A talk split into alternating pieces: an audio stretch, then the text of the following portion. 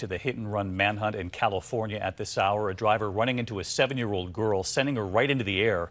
The girl does survive this. In fact, she jumps back up, but authorities do want to find the driver tonight. ABC's Marcy Gonzalez with the video. We warn you, it is difficult. And again, she is okay.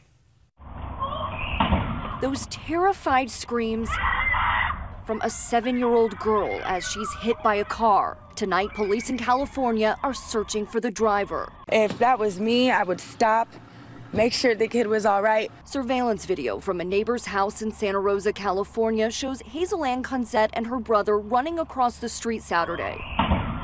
That black sedan then hits Hazel Ann, launching her into the air. She lands several feet away, then incredibly gets up and runs away. Her brother Damien rushes to find help as the car takes off. I felt like I was about to pass out. Because you were scared? Tonight, Hazel Ann is okay other than some bumps and bruises and has this message for the driver. Watch where you're going. And police say that driver faces a felony charge for leaving the scene. They tell us they are following several leads tonight. David? Marcy Gonzalez with us.